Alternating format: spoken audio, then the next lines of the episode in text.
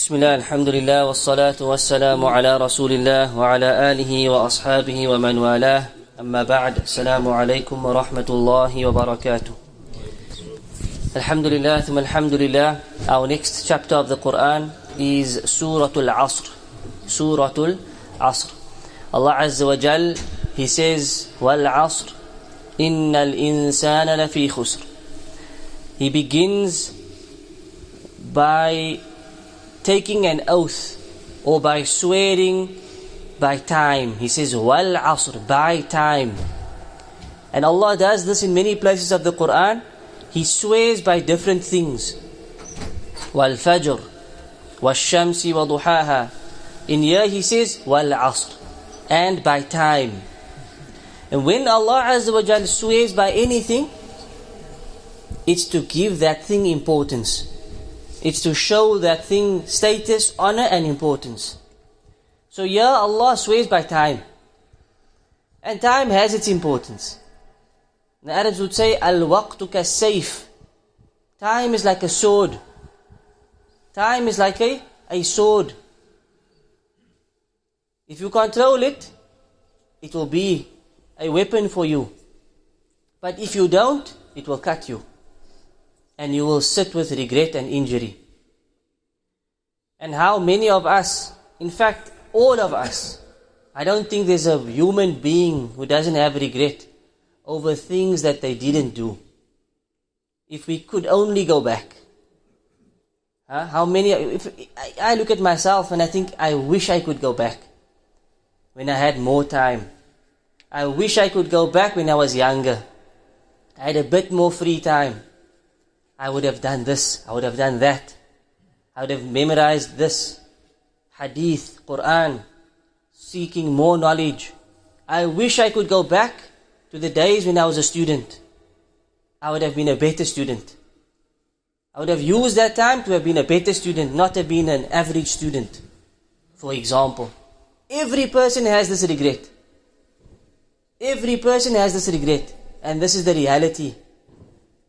And this is why there's a hadith that mentions that you should take care of things. There are six things you should take care of. One of them is your free time. Take care of that free time. Use it before you become busy. So this is a message especially for the youth, especially for the youngsters. You think you're busy now, wait till you grow up. Wait till you start to work. Wait till you get married. Wait till you have children.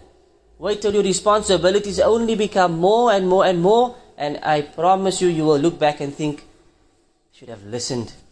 Should have listened to my father, my mother, my teachers.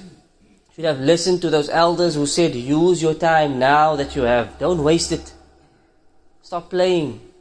Have your time to play, but give time to work. Give time to read the Quran. Memorize the Quran. Because when you get older, it only becomes harder. So Allah swears by time. And in fact, we will be asked about our time. Allah will question us about it. Because it's a favor from Allah. And every favor will be asked about. So Allah will question us on the day of Qiyamah. What did you do with your free time? That was a bounty that I gave you. How did you use it? Did you use it for good or for evil? Did you benefit or did you harm? So take care of your time. Inna al-Insana Lafi Khusr. Allah says, indeed. Inna, Harf al-tawkid. It's there for emphasis. Inna, indeed, verily, surely, definitely. Al Insan, all of mankind. Lafi Khusr. They are lost. They are at loss. All of them, Allah says. Illa al-ladina amanu. Except those who believe. Except the people who have true Iman. They believe in whatever they're supposed to believe in. The six pillars of Iman. They believe in Allah. They worship Allah alone. They believe in His angels, His books, His messengers. They believe in the last day. And they believe sincerely in the good and the bad of the divine decree. They are true believers. They have no doubts over their Iman. إِلَّا الَّذِينَ آمَنُوا وَعَمِلُوا الصَّالِحَاتِ With that Iman, they worship Allah. They do righteous deeds. They strive to fulfill what is Fard, Wajib. And they strive to fulfill that which is Sunnah by doing righteous, good deeds as much as they can. These are the people Allah is making an exception for. These are the ones who are not at loss. These are the successful ones. These are the successful ones. But notice Allah does not stop here. It's not enough to know the truth. It's not enough to just do good deeds. Islam wants more. Allah says, Islam is bigger than just you and your worship. Islam is more than just you believing, you doing your righteous deeds, khalas. No. Watawasaw bil haqqi. They don't keep it to themselves. They urge each other. They guide each other. They speak to each other. They give nasihah. They encourage each other towards the truth, to the haqq. If they see their brother falling short, they advise him. They see him doing haram, they advise him.